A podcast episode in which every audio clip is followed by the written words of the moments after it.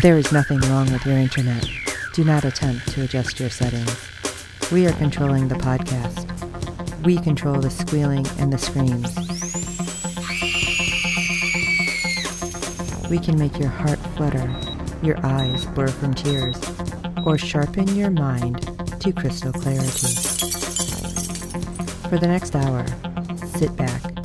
We are in control of what you hear. We repeat, there is nothing wrong with your setting.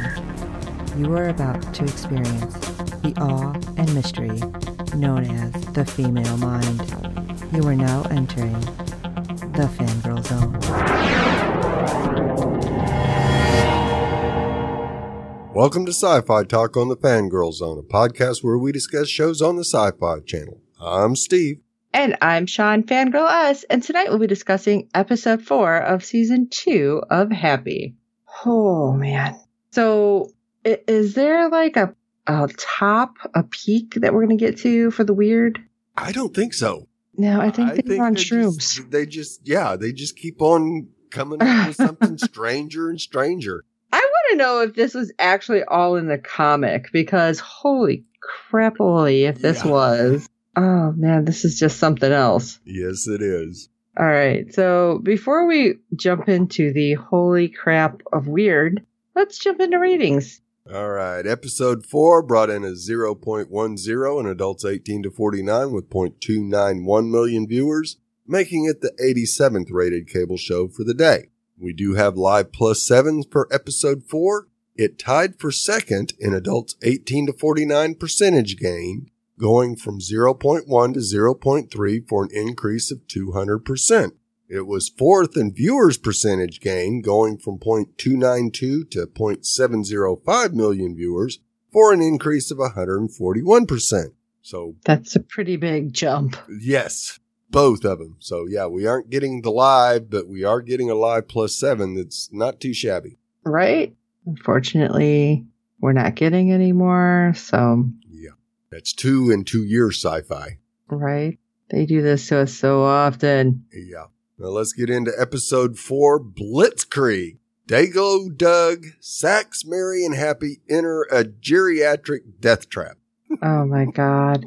I was cracking up. And of course, we'll get to that, but I'm in here cracking up. Not even the funniest part of this, this episode, which I can't believe that. You know, the Right. big fight wasn't the big crack up. No, no. So we open with Dayglow Doug, the one and only Curtis Armstrong. I did not realize that was him at first until we had the up close of his face. Right. So last episode, I did not know that was him. Pure genius. And he was a children's entertainer, former host of his own show on cable access, Dayglow Doug's Power Hour.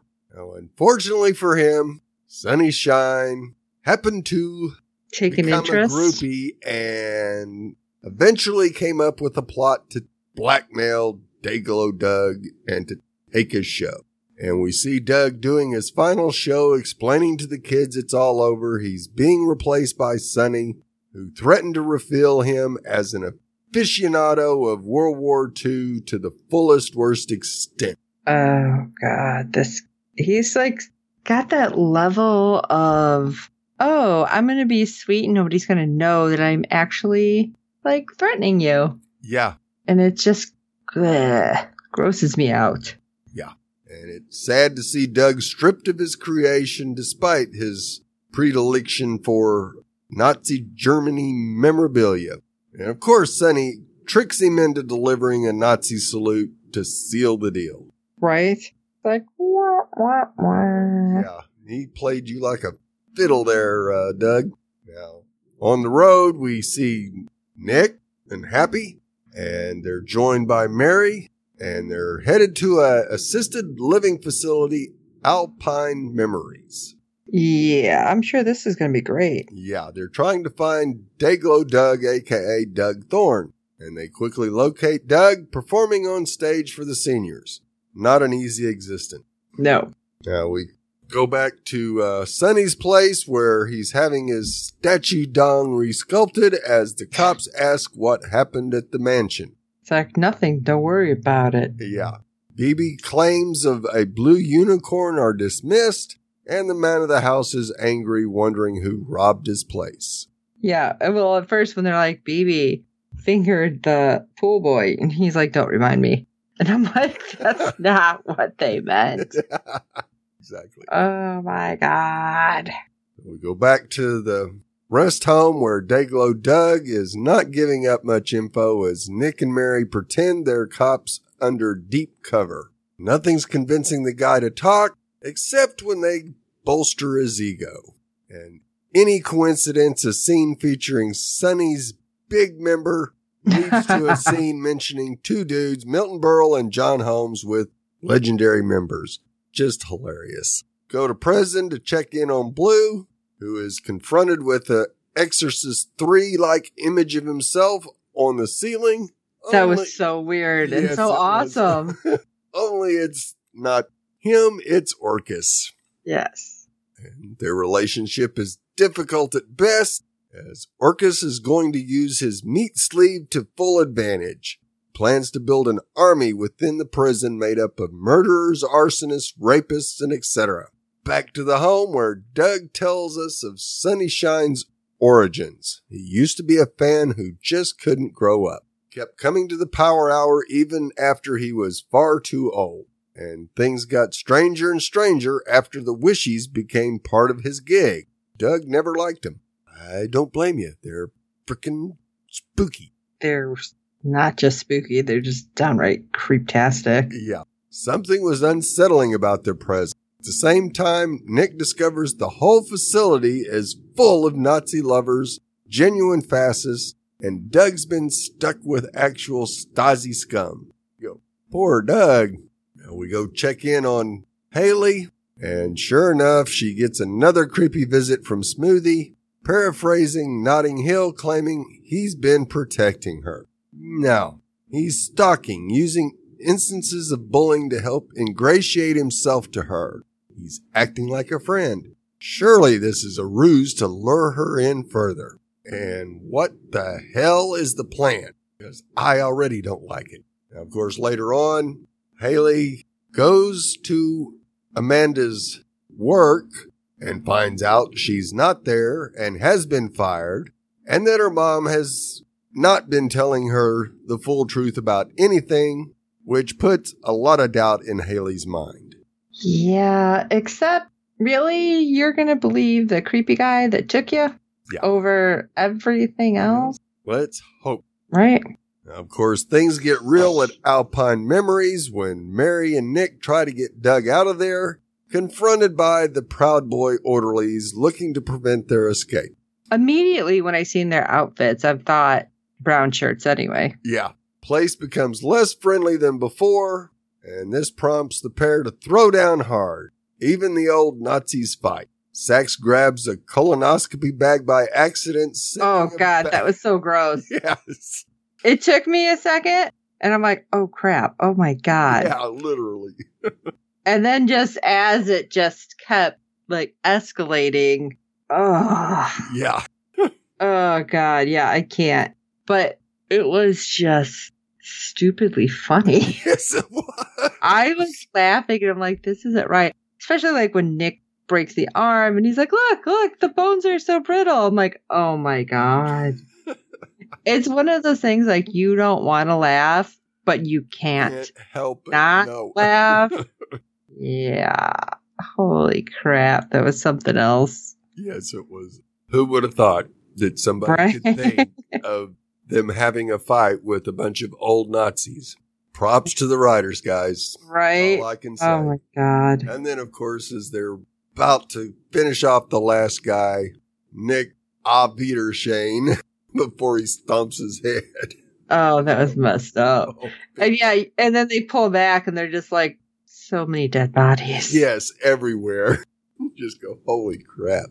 This looks more like Nick to me. So back at Mary's apartment, she shows Doug the web of clues. And Doug's impressed and goes into a rant about the wishies potentially being not human. Well, yeah, they look like that. They're probably not. Now, of course, this doesn't interest Sax in the least, and he's hungry, so he goes into the kitchen and sees something that looks like jam and puts it on bread. It's like they were focusing on that way too much. Yeah. And I wanted to make sure you remembered that was the stuff that Mary got when she shot one of them. Ugh. And Yeah. of course, speaking of Mary, she doesn't realize that Sax has ingested it and he's already having troubles and don't believe going to the bathroom is going to help. Oh my god. This is the moment that I'm like, I should have had just called my husband in to watch it Yes. because he walked in in the very last scene, which was weird. But this moment, it's like all of the shit he was saying. We're going for a water landing. I'm like, oh god, stop, stop. Yeah, that uh, just props to the VX people because dang, that was good special effects. It was messed up. yeah. Yeah. Nobody's ever done a scene like that before, I'm sure. no, I'm sure. Well, the only place to battle a alien is in your own bathroom. Yeah, when he's fighting, I'm just like, oh, you see stuff coming out from under the sea. Oh, uh, as he's just fighting that octopus like stuff coming out. Yeah, when it reached up and kind of grabbed his leg, and he's like, what the hell? Oh, yeah. It, oh, God. It grossed me out and was weird all at the same time. And again, side view of his butt. I'm Yeah. telling you, it's in his contract. Yep. So we go back to Orcus, who has strolled down to see the Russians after, of course, killing three fourths of them in the toilet recently. And he talks about how things were in ancient times when he was worshipped and sacrificed black sheep as a gesture of reverence. And then he goes about proving to the small group that's in the kitchen that he's for real because he forces one of the Russians to cut off his own hand. Oh my God, everything he did to that poor Russian. Yeah. I felt bad for him. Yeah. After that, he forces the man to drive a, the cleaver into a couple of other awful places, wielding horrific power. So the demon now has this gang under his thumb. Last but not least, we go to Haley, who confronts her mom on all the lies she's been slinging. Amanda doubles down, and Haley starts thinking about Smooth. Don't do it, Haley. yeah, I'm like, I'm watching this happen. And Amanda, well, first of all, after her little moment in the bathroom Right. with her, her walk, I'm like, she's way too happy. Haley kind of sees this and she's like, all right, mom hasn't been like this in a while. So yeah, I'm going to go talk to her. And I'm just thinking, Haley, don't do it. You're believing this creeper Yeah. over over mom. It's like not that like I said, not like mom's doing super awesome, but No. not good, not good. No. And dad's not much help right now either. Right? yeah. Why? Why? Why do you do this? Yep. Gonna put Haley in the middle of it all again. I see it coming. Oh man.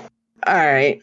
Well, what do you guys think about this episode other than the holy shit factor? Uh, let us know at sci-fi talk at fangirlzone.com or head over to fangirlzone.com and check the contacts page and you can send it to us any of those multitudes of ways.